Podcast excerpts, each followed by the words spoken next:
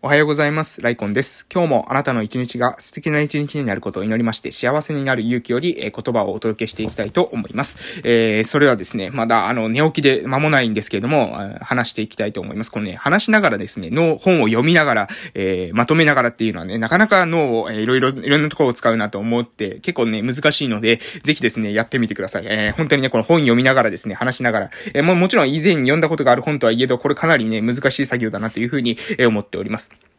えー、前回の内容ですけれども、えー、前回は、えー、問題行動の5段階について話したと思います。えー、賞賛の欲求、そして、えー、注目喚起、そして権力争い、復讐、無能の証明というような、えー、5, 5段階について話してたかと思います。えー、で、今回はですね、そこの内容のさらに先に関して話していきます。えー、どういった内容かというとですね、罰があれば罪はなくなるのかとかっていうのと、えー、暴力というのは実は、コミュニケーションの手段に、として、えー、すごい、えー、レベルの低いコミュニケーションの手段なんだよというようなことをを話していきたいと思います。えー、前回話した内容ですけれども、えー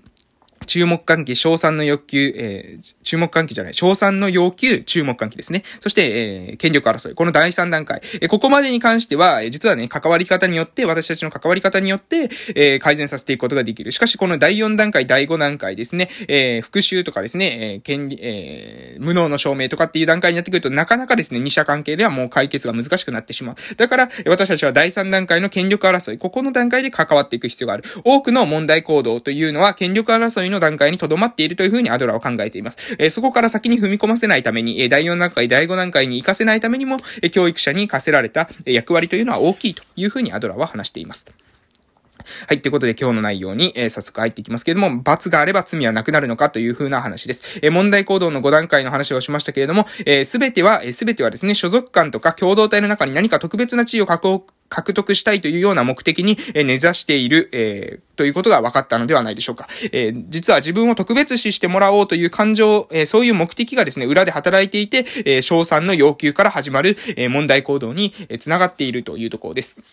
なので、まあ、賞賛の要求の場合はですね、そんな別に褒められることをしなくても、あなたは素晴らしい、その存在だけをね、えー、でも素晴らしいんだよ、というふうに、存在自体に勇気づけをしていく必要があると。で、勇気づけをした上で、本人たちがやりたい、自分たちがや、自分がやっていく行動に対して、えー、またそれをですね、えー、援助するような形で関わっていくっていうことが、えー、大事だと。で、14、えー、ダメなのはですね、相手を、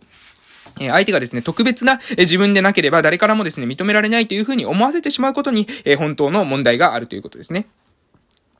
えー、で、えー、っとですね、えー、叱るということについて話され、えー、どんどん述べられてますけれども、えー、叱るという手段がもし教育上有効であるのならば、せいぜい、えー、初めの何回か叱っておけば、問題行動はなくなるはずです。それがどうしていつも叱ることになってしまうのか、どうしていつも、えー、怖い顔をして、いつも大きな声を出さないといけないのか、えー、不思議に思ったことはありませんかと。えー、それはですね、なぜかというと、えー、これはですね、叱るという手段が教育上何ら有効でないことの、えー、動かぬ証拠であるというところです。えー、叱責されるということは、実はですね、彼らの、えー、望むところなんです。ということです。えー、相手はですね、怒られること、えー、叱責されることによってですね、えー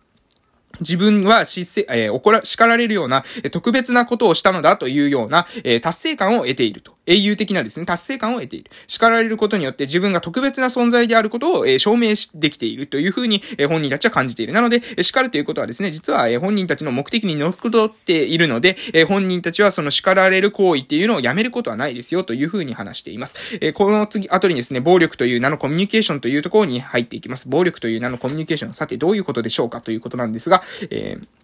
もしですね、暴力でこう殴り合っている子供たちを想像してみてください。殴り合っている子供たち。えー、そこでですね、おちょっと何してるんだと止めてですね、えー、話を聞くと。で、どちらに非があるのかを聞いて、非のある方に謝ってもらう。まあ、ただし、えー、二つのことはですね、お互いにですね、争いっていうのは非があるわけだから、えー、結局両方にあら謝ってもらう。こういうことを皆さん、えー、して解決されたことないでしょうか？殴り合ってる時とか、えー、喧嘩をしてる時にはね、どうしたのって言って話を聞いてですね、え、どちらかに謝ってもらう。もしかしたらですね、こういうこと、えー、しているかもしれませんけれども、そうやってですね、本当に、え、納得してしてるんでしょうか？例えばですね、えー、握手させてですね、仲直りみたいな感じで、えー、する先生がね、いてね、私はね、非常にそれ言うの、あれ良くないんじゃないかなというふうに思いますけれども、本当にですね、本人たちはね、納得してるんですかね？握手して仲直りって言ったらですね、解決してるんですか？本当にっていうところなんですよ。えー、そうじゃないですよね。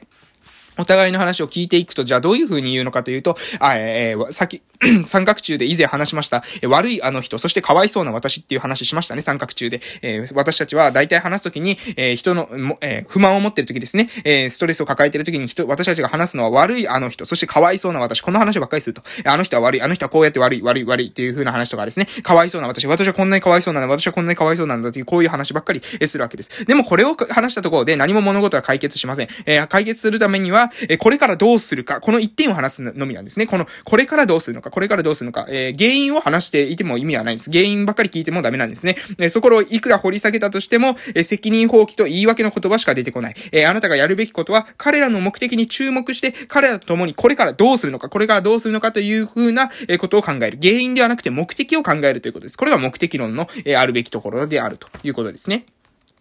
そして、えー、次にですね、コミュニケーションということを、えー、コミュニケーションということについて、えー、話されていきます。コミュニケーション。えー、コミュニケーションの目的は何でしょうかというふうに鉄人が聞くと、えー、青年はですね、伝えることでしょうと。自らの思いを伝えることがコミュニケーションだというふうに、えー、話しますが、鉄人は違いますというふうに言うんですね。えー、違うんですかと。えー、今はですね、皆さんの中にもびっくりされた方いらっしゃるかもしれませんが、えー、伝えるということはコミュニケーションの入り口に過ぎないというふうに鉄人は言います。最終的な、えー、目標は合意の形成ですと。伝えるだけではなく、伝えるだけでは意味がなく、く、伝えた内容が理解されて一定の合意を取り付けたとき、初めてコミュニケーションは意味を持つんですと。あなたと私も、え何らかの合意点にたどり着くことを目指しながらこうやって語り合っているのです。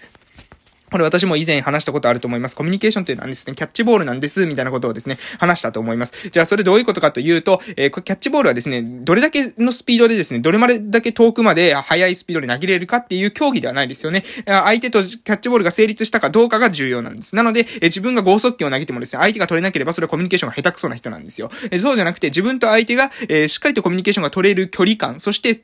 取れるような、ボールっていうのをお互いに投げることができる。それをですね、いろんな人、人が変わったとしてもその人に合わせて、えー、そのコミュニケーションの方法っていうのを変えることができる。子供だったら子供と、えー、コミュニケーションを取るように、えー、大人だったら大人とコミュニケーションを取るように、専門家がある、専門家とか知識がある人、えー、そういった人、プロフェッショナルとはプロフェッショナルと、えー、スペシャリストとはスペシャリストと、ね、コミュニケーションを取る方法を、えー、持っているっていう人こそがコミュニケーション能力が高い人なわけです。誰にも彼にでも自分の専門知識をボンボン言ってですね、相手の頭をパンクさせてしまうような人は、全然コミュニケーション能力が高い人ではないわけですよね。お互いで、えー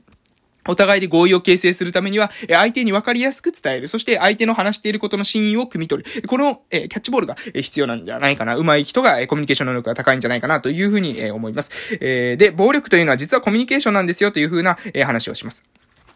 もし、えー、こ、この言葉によるコミュニケーション、言語によるコミュニケーションというのは合意に至るまでに相当な時間を要し、労力を要します。自分勝手な要求は通らず、客観的なデータや説得材料を揃える必要も出てくる。しかし、費やされるコストの割に、即効性と確実性があまりにも乏しい。そうですよね。言葉でいくら説得して、うん、わかりましたって言っても、次の日にですね、え行動が全然ですね、変わってない人っていっぱいいますよね。えそういう風な方いらっしゃるかと思います。それはですね、費やされるコストの割に即効性と確実性が乏しいコミュニケーション手段が、言語によるコミュニケーションだからです。ななので、えこれで、議論にうんざりしたとかですね、議論では勝ち目がないというふうに思った人が、じゃあどういうふうなコミュニケーション手段に出るのか。それがですね、暴力である。そういうふうに考えているわけです。暴力は、えー議論では勝ち目がないと思ったりですね、議論にうんざりした人のやるコミュニケーションであるというところです。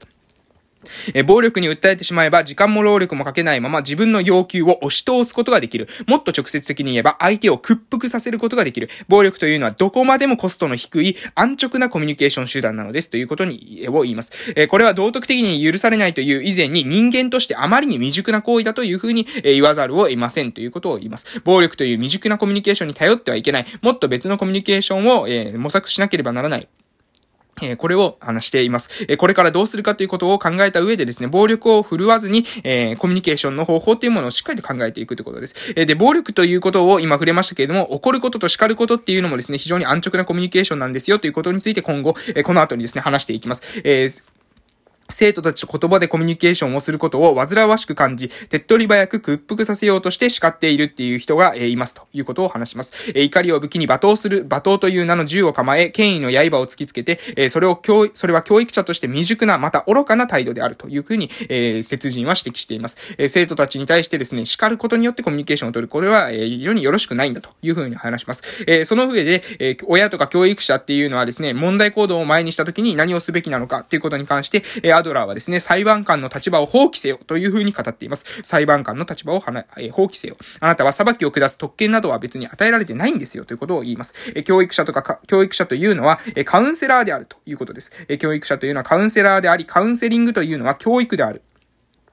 えー、で、えー、そこでですね、暴力を使ってはいけません。暴力とかですね、怒りとか叱責とかっていうものを使っていけません。それはですね、この人は未熟なのだという洞察が、えー、をした上で、えー、関わっている関わり方であるというところです。で、そうやって怒りのコミュニケーションをとってもですね、人と人とはですね、分かり合うことはできないんですね。えー、アドラーは怒りとは人と人とを引き離す感情であるというふうにも、えー、言っています。人と、怒りとは人と人とを引き離す、えー、感情であるということです。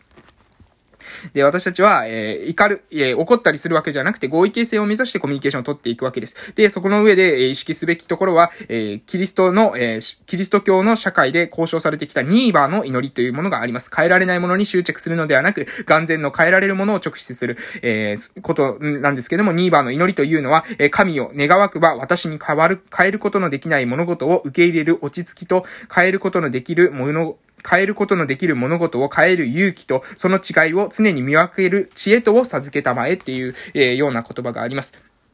この言葉をしっかりとですね、自分の身に持った上で、自分の意識した上でですね、コミュニケーションの方法っていうものを考える必要があるということです。叱責を含む暴力というのは人間としての未熟さを露呈するコミュニケーションです。えー、これは、このことをですね、子供たちは十分に理解していると。なので、えー、叱責を受けた時に、えー、暴力行為への恐怖とは別に、この人は自分より未熟なんだ。うん、自分より未熟なれてからこういうふうなコミュニケーションをしているんだというふうに、えー、考えるということです。大人たちが思っている以上に、これは大きな問題であると。あなたは未熟な人間を尊敬することはできないでしょうと。子供たちに対してですね、怒って罵倒している人間に対して子供たちは未熟な人間なんだと思ったらですね、そこに尊敬は発生しませんから、それは教育につながらないということですね。ぜひですね、コミュニケーションの方法を起こる、え起こらないでどういうふうに関わっていくのかっていうことをですね、ぜひ考えていただけたらなというふうに思いましたので、今日はこういう配信をさせていただきました。今日はですね、この辺で終わらせていただきたいと思います。また明日頑張っていきましょう。え明日もですね、配信させていただきます。えこれから今日というあなたの人生の貴重な一日が始まります。良い一日をお過ごしください。それでは夕方の放送でまたお会いしましょう。いってらっしゃい。